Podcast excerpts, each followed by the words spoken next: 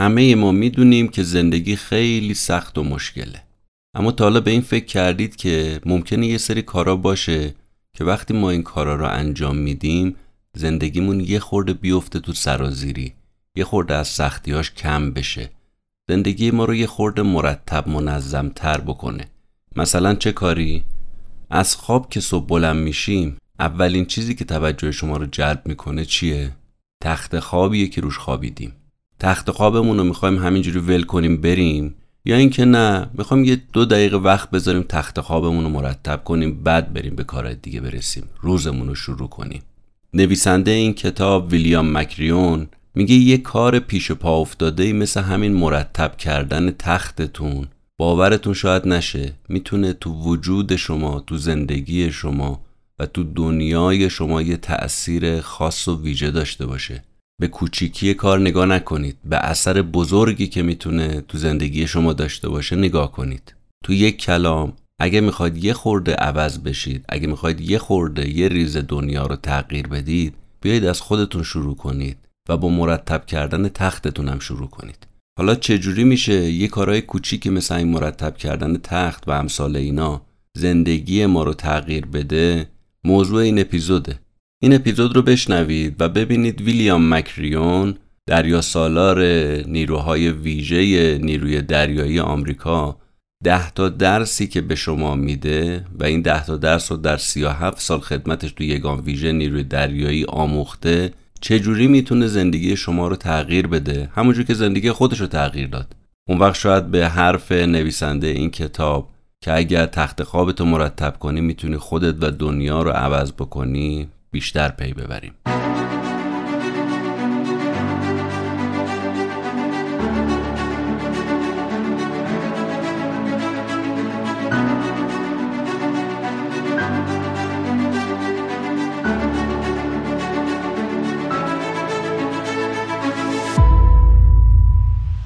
به نام خدا سلام.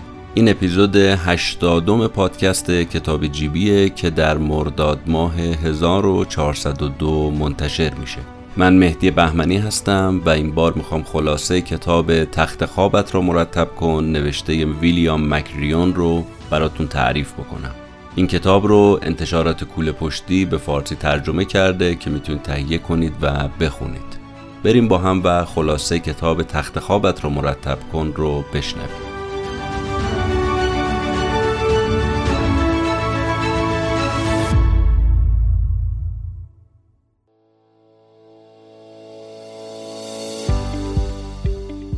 شاید براتون پیش اومده باشه که یک کتابی رو در راستای اون علاقه خودتون یا در راستای شغل و کار خودتون حالا ممکنه کار شخصی باشه ممکنه کار شرکتی باشه احساس کردید که این کتاب می‌تونه در راستای کار شما چقدر مؤثر باشه. خونده باشید خوشتون اومده باشه و دوست داشته باشید بقیه هم بخونن و اتفاقا به این طریق با شغل و با کار شما آشنا بشن. کتاب جیبی می‌تونه این کار رو برای شما انجام بده. اون کتاب رو بخونه خلاصه کنه و خلاصش رو منتشر بکنه و اینجوری شغل شما کار شما شرکت شما یا محصولات و خدمات شما بیشتر شناخته بشه. تو زمینه های مختلف تو زمینه فرهنگی ممکنه باشه تو زمینه اقتصادی باشه تو زمینه سیاسی باشه تو زمینه اجتماعی باشه یا هر زمینه که شما خودتون احساس می‌کنید. شما می‌تونید درخواست به ما بدید از طریق لینک اسپانسر شو وارد بشید درخواستتون رو به ما بدید بگید چه کتابی رو مد نظرتون هست که ما خلاصه کنیم. پس اگر می‌خواید اسپانسر پادکست کتاب جیبی بشید به همون خبر بدید.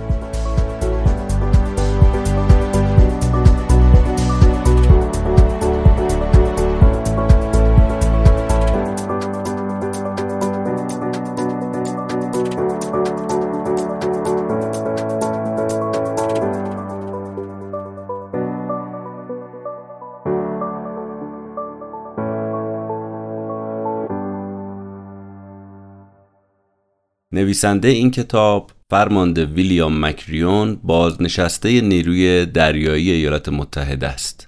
خودش تو مقدمه کتاب میگه تو 37 سال خدمتم تو یگان ویژه نیرو دریایی در تمام سطوح من فرمانده بودم.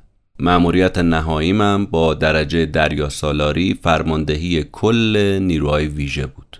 مکریون میگه سال 2014 افتخار اینو داشتم که برم تو جشن فارغ و تحصیل دانشجویان دانشگاه تگزاس یه سخنرانی رو بکنم. بعد میگه اگرچه خودم هم فارغ و تحصیل همین دانشگاه بودم ولی بعید می‌دونستم که دانشجو به حرفای یه فرمانده نظامی خیلی روی خوش نشون بدن. اما دیدم برعکس. ده تا درسی که تو تمرینای نیروی دریایی یاد گرفته بودم و اساس صحبتم هم تشکیل می‌داد خیلی به دل دانشجوها چسبید. کتاب تخت خوابت رو مرتب کنم که من نوشتم درباره همین ده تا درسه که هم برای خودم خیلی الهام بخش بوده و مطمئنم به درد شما هم می‌خوره. دریا سالار ویلیام مکریون میگه تو این کتاب من چیزای کوچیکی که می‌تونن زندگیت رو و شاید دنیا رو تغییر بدن می‌خوام بهت یاد بدم. قبل از اینکه این ده تا درس رو از زبان مکریون براتون بگم اینم بهتون بگم که به نظر من نقطه عطف کتاب که از اسمشم پیداست همون عمل مرتب کردن تخت خوابه. ممکنه شما بگید آقا این اصلا کار مهمی نیست. اصلا این چه عنوانیه برای این کتاب این آقا انتخاب کرده؟ می‌تونست عنوان کتاب این باشه ده درس موفقیت. اما به نظر من مخصوصا این اسم انتخاب کرده که ما رو متوجه چیزهای کوچیک اطرافمون بکنه. اگه بخوایم بگیم ما آدم منظم و مرتبی هستیم از کجا شروع میشه؟ از همین مرتب کردن تخت خوابمون. اگه یه کسی تخت خوابش نامرتبه دقیقم که بشی تو زندگیش نگاه می‌کنه می‌بینی نظم و ترتیب شاید اونجوری که باید شاید روایت نمیشه. معلوم میشه نظم و انضباط از همین مرتب کردن تخت خواب شروع میشه تا به عرصه زندگی برسه. سال 99 که من این کتاب رو خوندم تا همین الان که مرداد 1402 و دارم با شما صحبت می‌کنم سعی کردم این درس نویسنده رو همیشه به عنوان یه تابلو برای خودم داشته باشم. از خواب که بلند میشم بی تفاوت نسبت به تخت خوابم نباشم. چون همین مرتب کردن یه نیروی به ما میده یه انرژی به ما میده که می‌تونیم روزمون رو خوب تموم کنیم. اشاره کرد تو مقدمه کتاب نویسنده دیگه کارهای کوچیکی که می‌تونه زندگی و شاید دنیا رو تغییر بده. بیشتر می‌خواد حواسمون به این موضوع جلب بشه. حالا بریم این ده تا درس و دونه دونه با هم دیگه بشنویم. تجربه های قشنگ این دریا سالار نیروی دریایی رو یه مروری بکنیم و سعی کنیم مشابه همون رو تو زندگی خودمون هم پیاده بکنیم.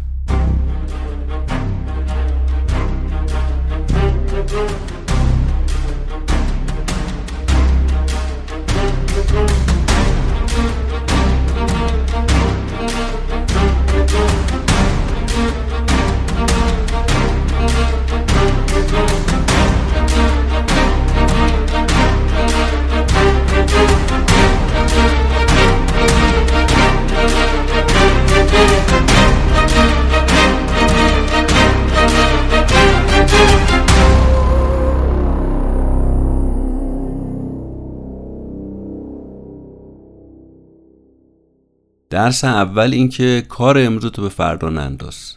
یعنی چی؟ یعنی اگه می‌خوای خودت و جهان رو تغییر بدی از تخت خوابت شروع کن. نگو حالا برم بیرون برگردم بیام مرتب می‌کنم. نه همین خواب بلند شدی اولین کاری که می‌کنه همین باشه. تخت خوابتو مرتب کن. مکریون میگه می‌دونید چرا اینو گذاشتم اولین درس؟ الان بهتون میگم. میگه ما موقعی که تو آسایشگاه بودیم تو دوره آموزش نیرو دریایی یه جایی بود آسایشگاهمون تو ساحل کرونودای کالیفرنیا. صد مترم بیشتر با اقیانوس فاصله نداشت. کولر تو ساختمون اصلا نبود. شبا وقتی پنجره باز می‌شد قشنگ صدای جزر و مد اقیانوس رو ما میشنیدیم. من با سه تا از همکلاسیام هم هم بودم. مکریون میگه من هر روز که خواب بلند می‌شدم سری شروع می‌کردم مرتب کردن تخت خوابم. و اصلا اینجوری به ما یاد داده بودن. ما رو اینجوری تو ارتش آموزش داده بودن. اینو به عنوان اولین وظیفه خودم می‌دونستم. به دلیل اینکه وقتی مسئول آموزش وارد اتاق می‌شد چند تا کار می‌کرد. اول یونیفرممون رو یه بازرسی می‌کرد. با یه نگاه از بالا تا پایین هیکلمون رو ورانداز می‌کرد. سانت به سانت لباسمون رو وارسی می‌کرد. هدفش چی بود؟ می‌خواست مطمئن بشه خط اتوی پیرهن و شلوارمون صافه یا صاف نیست. دیگه چی؟ سگگ کمربند از تمیزی برق می‌زنه یا نمی‌زنه؟ پوتینامون خوب واکس خورده یا نخورده؟ بعد که خیالش راحت می‌شد می‌رفت سر وقت رخت خوابا.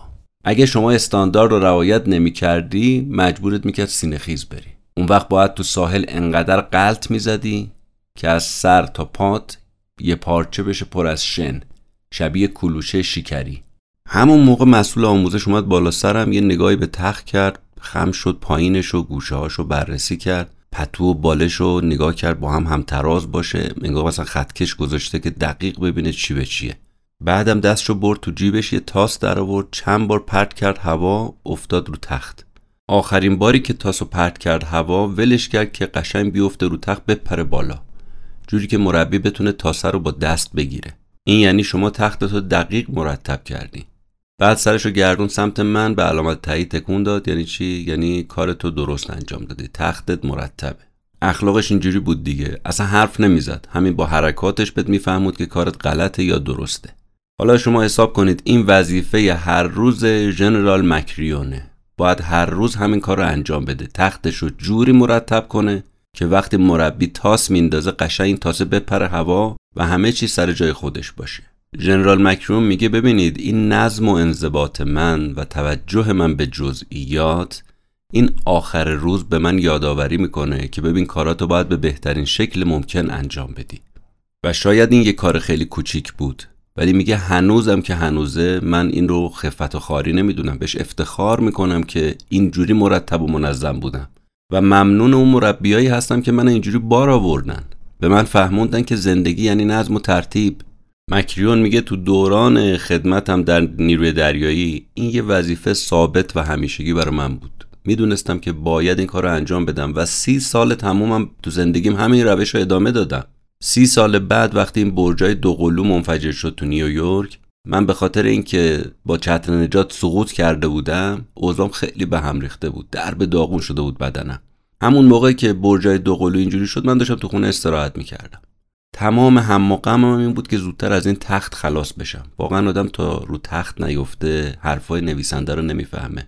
من یه مقطعی خودم اینو تجربه کردم. من مهدی بهمنی اینو واقعا حس کردم لمس کردم. که یه وقتایی تو زندگی آدم از این حالتی که رو تخت افتاده از خودش خسته میشه. دیگه حوصله خودش هم نداره کلافه میشه.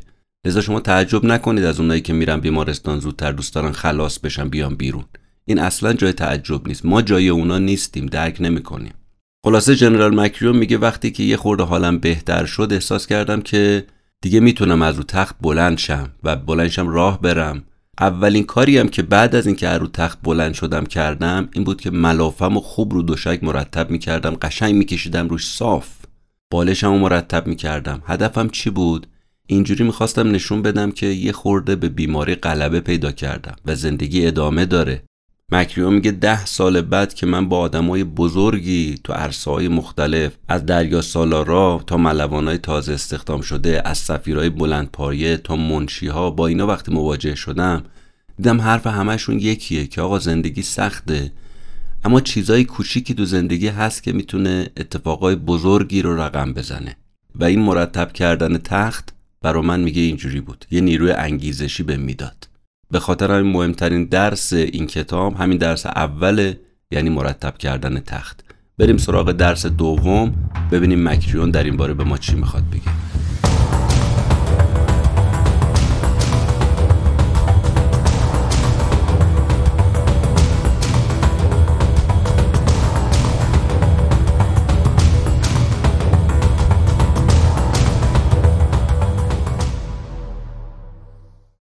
عنوان درس دوم اینه که تو تنهایی از عهدهش بر نمیای.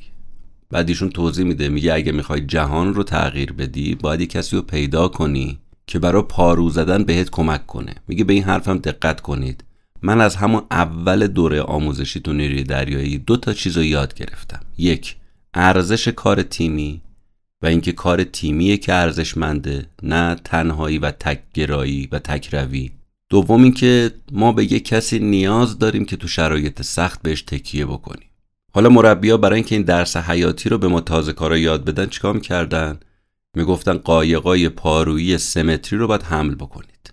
بعد از اینکه حمل کردید بندازید تو آب و شروع کنید به پارو زدن.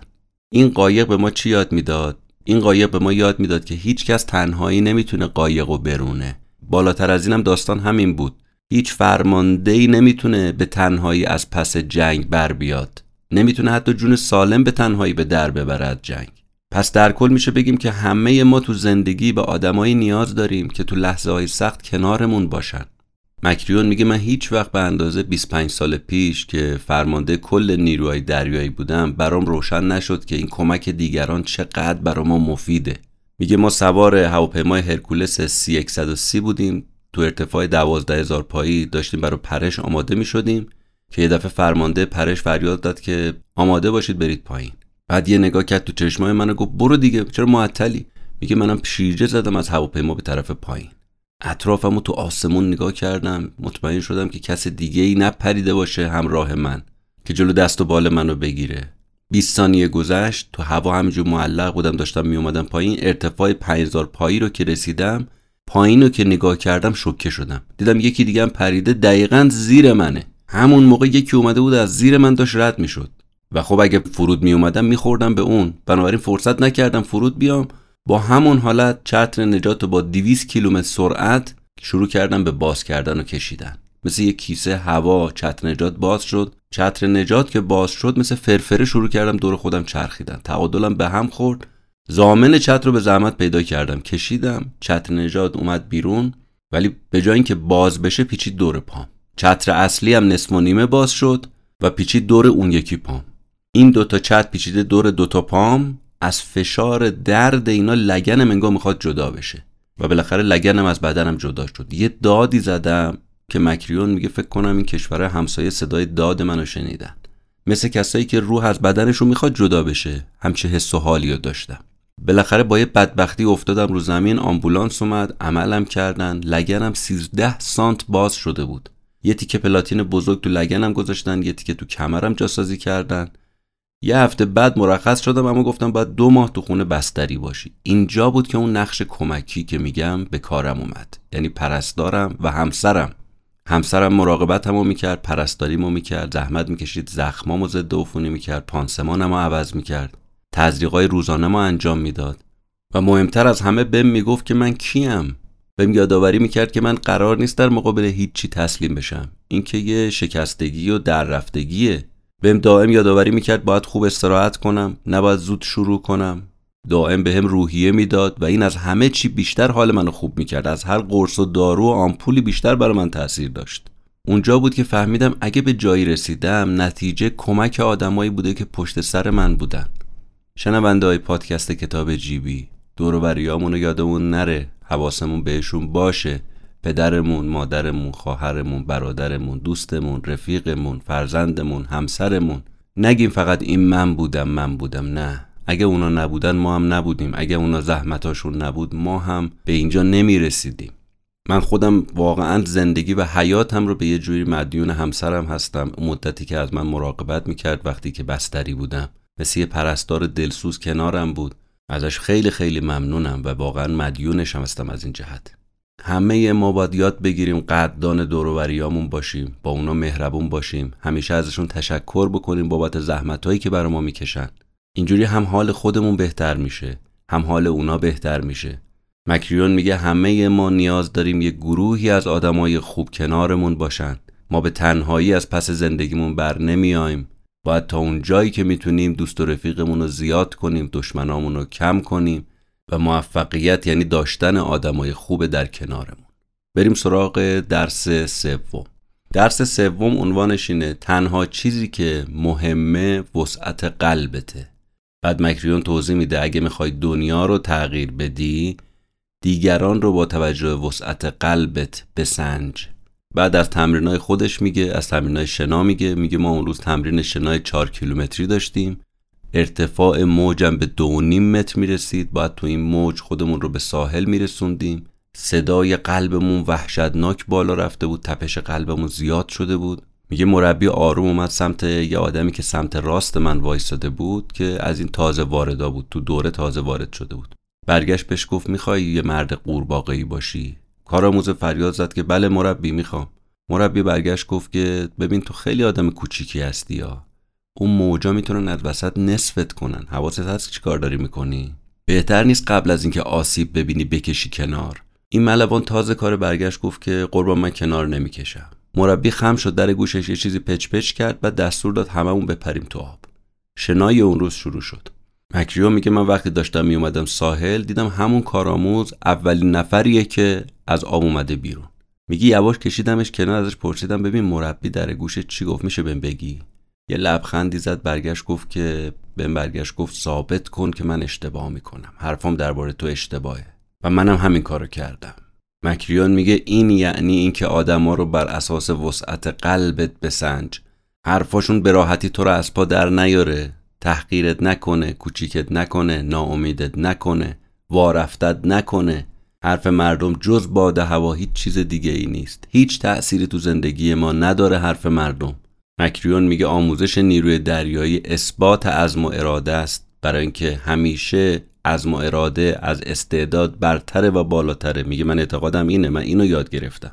که درسته استعداد مهمه اما عزم و اراده از اون بالاتره. پس این ای کسی رنگ پوستش چیه مهم نیست پولش چقدر مهم نیست. وسعت قلبش و بزرگی اون آدمه که مهمه. دلتو بزرگ باید بکنی تا آدم بزرگی باشی. نباید هر چیزی پوست روانی تو رو خراش بده. نباید هر چیزی تو رو ناراحت بکنه. نباید هر چیزی تو رو از پا در بیاره. باید پوست کرگدن داشته باشیم تو این دور زمانه به تعبیر دکتر هولاکویی. پوست کرگدن می‌خواد. پوست شیشه ای پوست زرورقی به درد نمی‌خوره. ما رو از پا در میاره. یه سنگ کوچیک شیشه رو میشکنه. اما شما به پوست کرگدن شلیک کن اصلا تأثیری نداره. اگه ما پوست روانیمون رو کلفت کنیم در مقابل حرف مردم قطعا به اون آرزوهامون به اون چیزایی که می‌خوایم می‌رسیم. اینجاست که باید دلمون رو گنده کنیم. میگه طرف دل گنده است. و این دل گندگی رو ما نیاز داریم. این دقیقا همون چیزی که تو درس سوم مکریون می‌خواد به ما بگه. اما درس چهارم اینه که زندگی عادلانه نیست. شما به مسیر خود ادامه بده. مکریون میگه اگه می‌خوای دنیا رو تغییر بدی کلوش شکری نباش برکتت ادامه بده. خودش میگه از خاطراتم تو نیرو دریایی یکیش این بود که داشتم از بالای یه تپه ماسه‌ای میدویدم میومدم سمت اقیانوس آرام. تمام تجهیزاتم همراه همه. با سر پریدم تو موجای اقیانوس بدنم خیس آب بود که مربی فریاد زد که آقای مک می‌دونی باید چی کار بکنی؟ گفتم بله قربان. این حرف یعنی درست کارتو انجام ندادی. باید مجازات بشی. مجازات چیه؟ مجازات اینه که باید میافتادم رو ماسه های ساحل شروع می‌کردم قلط خوردن. این مجازات این بود که تو تمرین صبحگاهی یه دونه اشتباه داشتم. هر کی یه دونه اشتباه داشت به اصطلاح بعد کلوچه شکری می‌شد. میپری تو ماسه و قلط می‌خورد. بعضیا خیلی براشون سخت بود که بخوان کلوچه شکری بشن. قلط بخورن تو این ماسه اما مکریون میگه اعتقاد من اینه که این کار باعث می‌شد صبر و استقامت ما بالا بره. بعد از اینم که کلوچه شکری می شدیم باید برمیگشتیم پیش مربی که تایید بکنه. وقتی اومدم پیش مربی که تایید بکنه که کلوچه شکری شدم یا نه مربی برگشت به من گفت که آقای مک فهمیدی اصلا چرا امروز صبح کلوچه شکری شدی؟ گفتم نه مربی. حتما اشتباه داشتم دیگه. گفت که آقای مک مسئله مهمتر از ایناست. شما کلوچه شکری میشی چون زندگی عادلانه نیست و هر چی زودتر اینو یاد بگیری بهتر می‌تونی باش کنار بیای. مکریون میگه خود مربی کسی بود که دائم به حرفاش عمل می‌کرد. همین حرف که زندگی عادلانه نیست و باید باش کنار بیای خودش بهش عمل کرد. میگه این مربی یه ورزشکار فوقالعاده بود یه شناگر قدرتمند یه دوچرخه سوار حرفه‌ای. اما توی یه مسیر دوچرخه سواری حواسش نبود سرش پایین بود که از روبرو برخورد کرد به یه دوچرخه سوار دیگه. دوتاشون پرت شدن رو اسفالت. تکون نمی‌تونست بخوره. گروه امداد اومد منتقلش کرد بیمارستان. اولا دکترها امیدوار بودن که فلج نشده باشه یا فلجش موقتی باشه.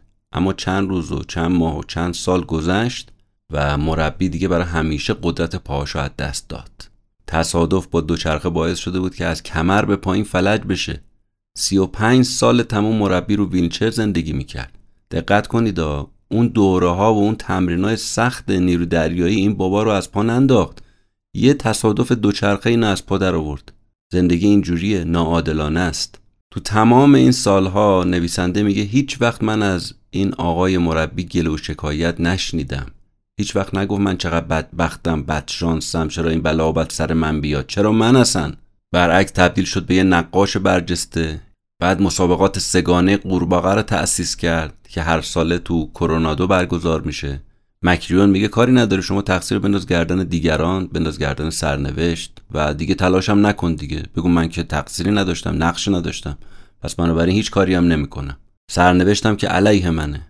اما این اشتباه است. باید یاد بگیریم دنیا دنیای بیعدالتیه. دنیا دنیای ظلمه. ما باید یاد بگیریم که خیلی وقتا می‌تونه خیلی چیزا سر جاش نباشه. به ضرر ما کار کنه. ما را از پا در بیاره. اونایی موفقن که باش کنار اومدن. با بیعدالتی دنیا ساختن. مثل هلن کلر مثل نلسون ماندلا مثل استیون هاوکینگ مثل خیلی های دیگه.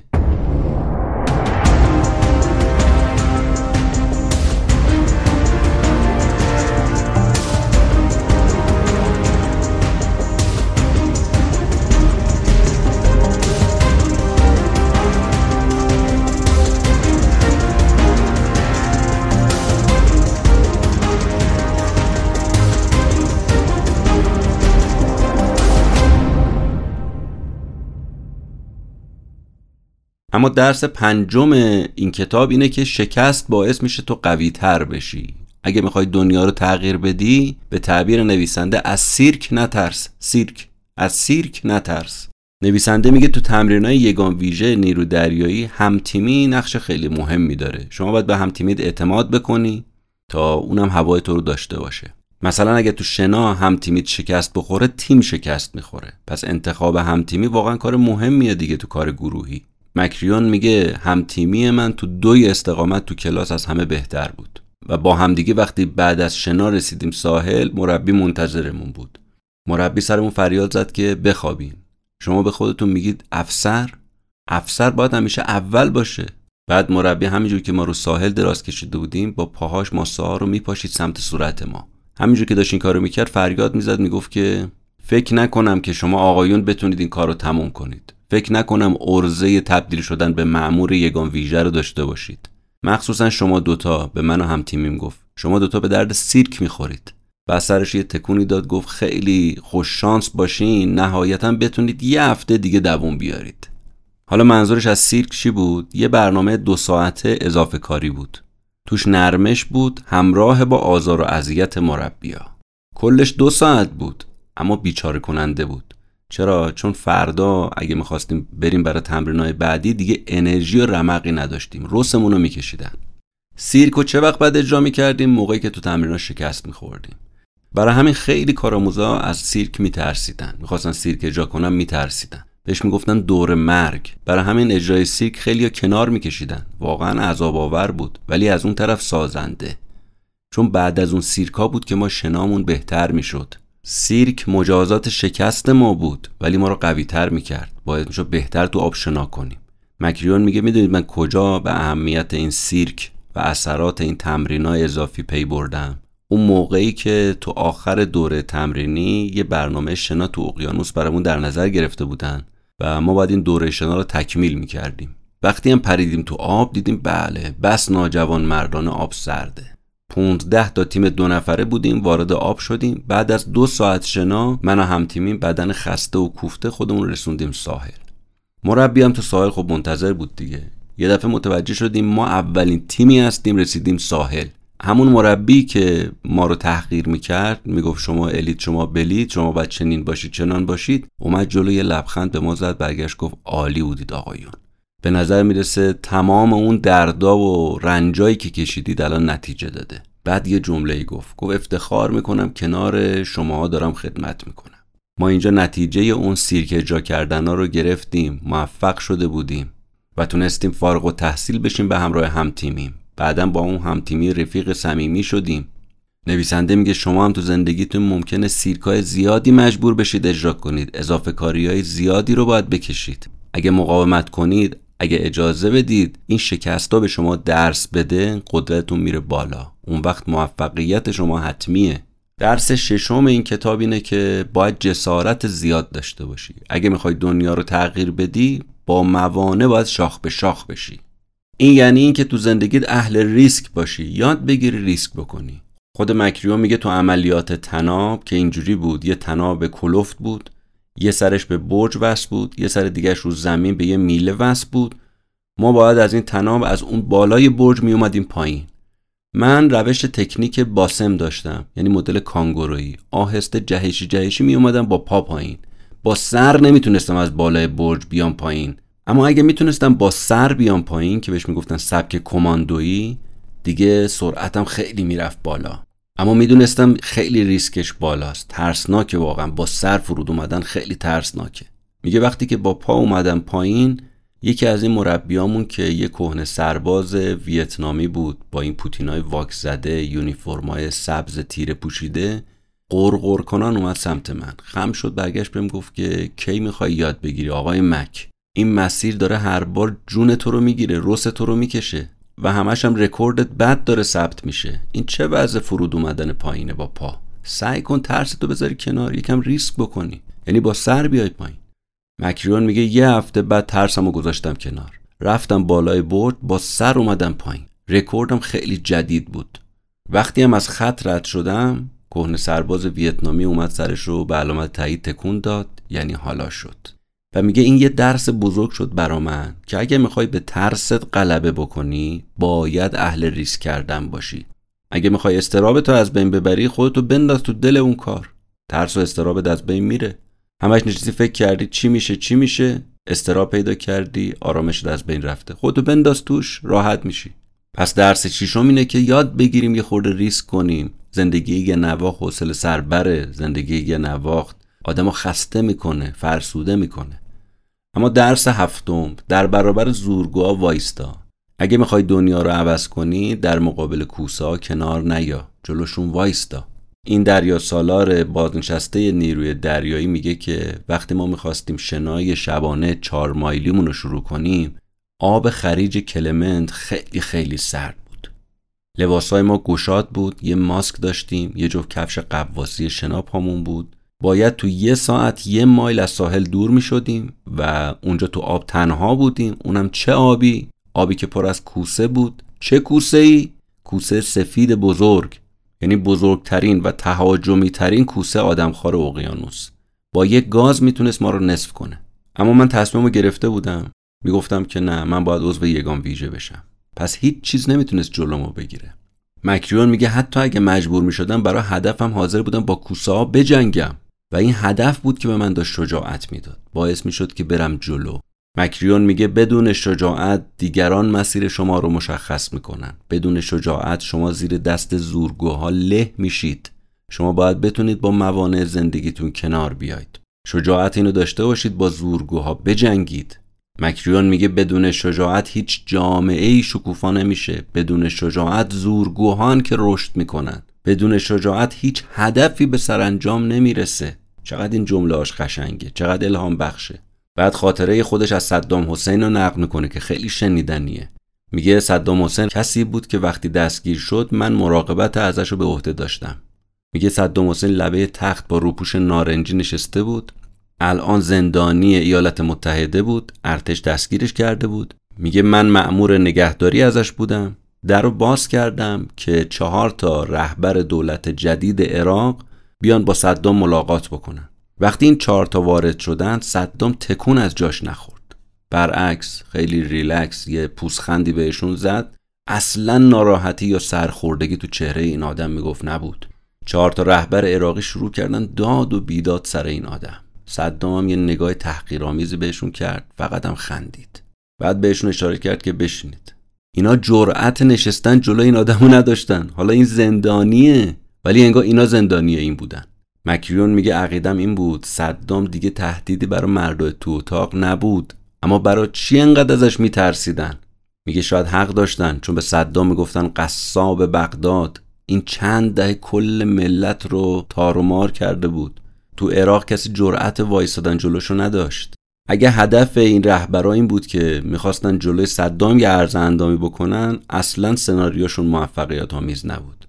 چون انقدر این صدام اعتماد به نفسش بالا بود که بیا و ببین. اصلا خم به ابروش نیاورد. میگه چند ماه گذشت و من همینجوری مراقبت از صدام می‌کردم و هر روزی که می‌رفتم این آدم از جاش بلند می‌شد احوال پرسی می‌کرد. منم یک کلمه باش حرف نمی‌زدم فقط با سر اشاره می‌کردم بشین سر جات. میگه می‌دونید هدفم چی بود؟ هدفم این بود که به صدام بگم دیگه مهم نیستی. دیگه نمی‌تونی کسی رو بترسونی. شکوهت کو از بین رفت. قدرتت کو نابود شد.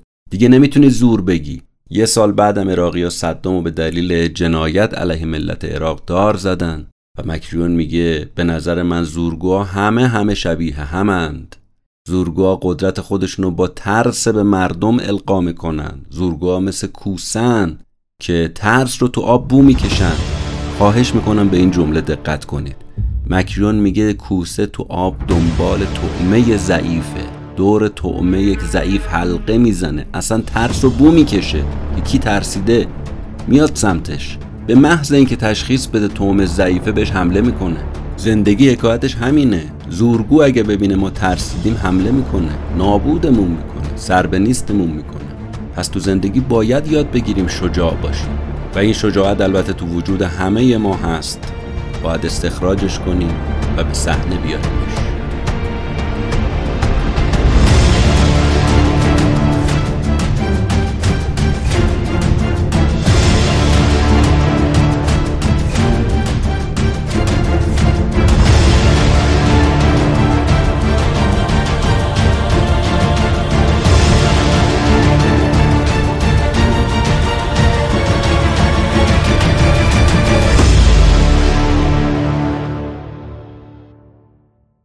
درس هشتم درباره اینه که در موقعیت درست قرار بگیر. اگه می‌خوای دنیا رو تغییر بدی بهترین خودت در تاریک ترین لحظات باش. دریا سالار مکریون از خاطراتش تعریف می‌کنه باز. میگه اون شب بخش نهایی قواسی من مونده بود. یعنی چی؟ یعنی سختترین قسمت تمرین یگان ویژه دیگه. میگه کاری که باید می‌کردم چی بود؟ دو هزار متر زیر آب باید شنا می‌کردم. بعدش چی؟ مینای ضد ناو رو به ستون فقرات کشتی باید نصب می‌کردیم برمیگشتیم ساحل. واقعا خیلی سخته. تو شب دید کمه دستگاه قواسی هم قدیمیه. اصلا به این دستگاه قواسی می‌گفتن سکوی مرگ. حالا اینا حساب کنید در کار میافتاد. تمام بود کار طرف. میگه ما 25 تا قواس بودیم باید به آب می‌زدیم به صورت تیمای دو نفره. کارایی هم که ازمون خواسته بودن و باید به نحو احسن انجام می‌دادیم. مربیای ما هم میگه عصبانی بودن عصبی بودن. چون احتمال داشت ما بمیریم. خب به اینا استرس وارد می‌شد دیگه. افسد ارشد اون برگشت به ما گفت که آقایون امشب مشخص میشه کدوم یکی از ملوانا می‌خواد یه مرد قورباغه‌ای باشه. این اصطلاح مرد قورباغه‌ای یعنی اینکه تو آموزش نیروی دریایی موفق بیرون بیاد. بعد برگشت به ما گفت ببینید بیرون هوا سرد تاریک زیر کشتی خیلی تاریک تره امشب اگه اشتباه کنید سر از ناکجا آباد در میارید کارتون تمومه. پس مهمترین کار اینه که موقعیت خودتون رو حفظ کنید که تو تاریکی گم نشید مسیر اشتباهی نرید و امشب باید بهترین خودتون باشید. باید از ترس هاتون از شک هاتون از خستگیاتون جلو بزنید. باید مأموریتتون رو کامل کنید. این اون چیزی که شما رو از بقیه متفاوت می‌کنه. مکریون میگه حرفای مربی هنوز تو گوشمه و سعی کردم تو زندگیم بهترین خودم رو بیرون بکشم. سعی کردم موقعیت خودم رو حفظ کنم تو تاریکی زندگی گم و گیج نشم. بفهمم کجای زندگی هستم کجای کار هستم. گیج نزنم گم نشم و اینجوری بتونم دووم بیارم. و این کاریه که من و شما باید بکنیم تو زندگی. موقعیت خودمون رو حفظ کنیم و همچنان ادامه بدیم. درس نهم درباره اینه که به دیگران امید بدید. اگه می‌خوای دنیا رو تغییر بدی وقتی تا خرخره تو گل رفتی بازم آواز بخون. حرف نویسنده برا من خیلی جالب بود. تو توضیح این مطلب میگه من پنجمین روز بود از هفته جهنمی که با این هفته جهنمی شما آشنایید دیگه. تو اپیزود نمی‌توانی به من آسیب بزنی دیوید گاگینز حسابی درباره هفته جهنمی توضیح دادیم. میگه تو پنجمین روز از هفته جهنمی بود کلاسای ما رسیده بود به زمینای باطلاقی. هدف از هفته جهنمی هم چیه؟ حذف آدمای ضعیف. اکثر کارآموزا تو همین هفته هستش که اخراج میشن یا اینکه انصراف میدن. زمین زمین باطلاقی بود شرایط خیلی سخت بود. به ما دستور داده بودن وارد زمین باطلاقی بشیم. گل به تمام سر و کلمون چسبیده بود. چند ساعت حال و روزمون این بود. هوا هی سردتر می‌شد. بادم شدید میومد هی اوضاع بدتر می‌شد. تو اون وضعیت یکی از مربی اومد سمت ما با یه لحن دوستانه ای بلنگو رو برداشت برگشت گفت که یکم بیاید استراحت کنید. بیاید کنار آتیش گرم بشینید. هوا سرده. بفرما قهوه داغ. بفرما سوپ داغ. بفرما آسایشگاه انتظارتون می‌کشه. مربی هدفش چی بود؟ شکار سید کنه. هدفش این بود پنج نفر رو حذف کنه. فقط پنج نفر. اگه پنج نفر حذف می‌شدن بقیه پشت سرش را میافتادن و استعفا می‌دادن انصراف می‌دادن. مکریون میگه کارآموزی که پشت سر من بود تصمیم گرفت بره سمت مربی. پریدم من دست رو گرفتم گفتم آقا کجا می‌خوای بری؟ چرا شل شدی با این حرفا؟ دستمو کشید رفت سمت مربی. مربی خوشحال که بله یه نفر کنار کشید. الان بقیه هم دنبالش میان. اما یه دفعه دیدم صحنه عوض شد. کارآموزه نمی‌خواست انصراف بده بلکه می‌خواست به بقیه و خودش روحیه بده. آقا زد زیر آواز. یه آواز شد دو آواز سه آواز. صداها تو هم پیشید همه شروع کردن آواز خوندن. کارآموزه برگشت سمت من من بغلش کردم با همدیگه شروع کردیم آواز خوندن. مربی بلنگو رو برداشت. نخونید نخونید تمومش کنید. اما کسی گوش نمی‌کرد. مکریون میگه درسی که اینجا گرفتم این بود. قدرت یه نفر برای متحد کردن یه گروه چقدر مؤثره. قدرت یه نفر چقدر می‌تونه برای دیگران الهام بخش باشه. اگه اون می‌تونست تو اون وضعیت آواز بخونه حتما ما هم می‌تونیم تو وضعیت بد آواز بخونیم. حال دلمون رو خوب کنیم. مکریون میگه امید باعث میشه شما تو بدترین لحظه زندگیت هم بتونی درد و تحمل کنی. و به تعبیر نویسنده امید نیرومندترین قدرت در عالمه. نیرومندترین قدرت در عالم امیده. بعضی وقتا فقط یه نفر برای اینکه به بقیه امید بده و عوضشون بکنه کافیه. همه ما یه روزی پیش میاد که ممکنه تو خرخره تو گل فرو بریم. و این همون زمانیه که باید با صدای بلند آواز بخونیم لبخند بزنیم و به اطرافیامون این پیامو بدیم که آقا فردای بهتری در انتظار منه. من از پا در نمیام. من کنار نمی‌کشم. درس دهم و درس آخر مکریونم اینه. هرگز هرگز تسلیم نشو. اگه می‌خوای دنیا رو عوض کنی هیچ وقت هیچ وقت زنگ رو به صدا در نیار. حالا جریان این زنگ به صدا در بردنم احتمالا تو اپیزود نمی‌توانی به من آسیب بزنی. دیوید گاگینز شنیدید. کسی که می‌خواست انصراف بده از دوره و از تمرین زنگ رو به صدا در می آورد مکریون باز اینجا از خاطرش نقل می‌کنه. میگه من کنار 150 تا دانشجوی دیگه وایساده بودم که اولین روز تمریناشون توی یگان ویژه بود. همه خبردار وایساده بودیم. مربیمون یه پوتین جنگی پاش بود یه شلوار کوتاه خاکی پاش بود یه تیشرت آبی طلایی پوشیده بود کنار یه زنگ برنجی وایساده بود. همه کارآموزان داشتن زنگوله و مربی رو می‌دیدن. مربی شروع کرد صحبت کردن. برگشت گفت که آیون امروز روز اول آموزشتونه. تو شیش ماه آینده شما سختترین آموزش ها رو تو ارتش پشت سر می‌ذارید. جوری هم آزمایش میشید که تا حالا کسی نشده. بیشتر شما هم دوره رو نصف کار رها می‌کنید میرید. و این برا من مثل روز روشنه. منم تمام تلاشمو می‌کنم پدر شما رو در بیارم. رحم بهتون نمی‌کنم داغونتون بکنم. شما رو جلو همتیمیاتون ضایع می‌کنم.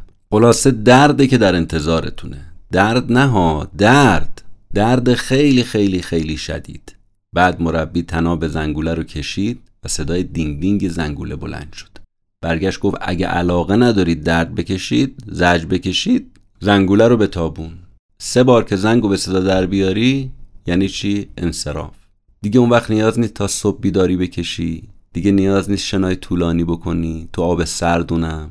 ولی بذارید یه چیزم بهتون بگم. اگه کنار بکشین کل زندگیتون بابتش تأسف می‌خورید.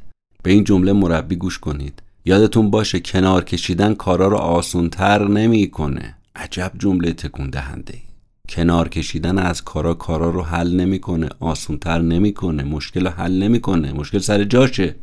نباید کنار بکشی باید بری به جنگش باید از پسش بر بیای. مکریون میگه 6 ماه بعد از اون جمعیت 150 نفری ما فقط 33 نفر مونده بود. میگه از بین همه درسایی که من توی یگان ویژه گرفتم شاید این درس از همه مهمتر بود که هرگز در برابر مشکلات زندگی تسلیم نشو. این ده تا درسی بود که جنرال مکریون بازنشسته نیروی دریایی آمریکا به ما داد تو کتاب تخت خوابت رو مرتب کن. امیدوارم این ده تا درس نسب العین ما تو زندگیمون باشه. روی این ده تا درس کار کنیم بتونیم از حرفاش استفاده لازم و کافی رو ببریم.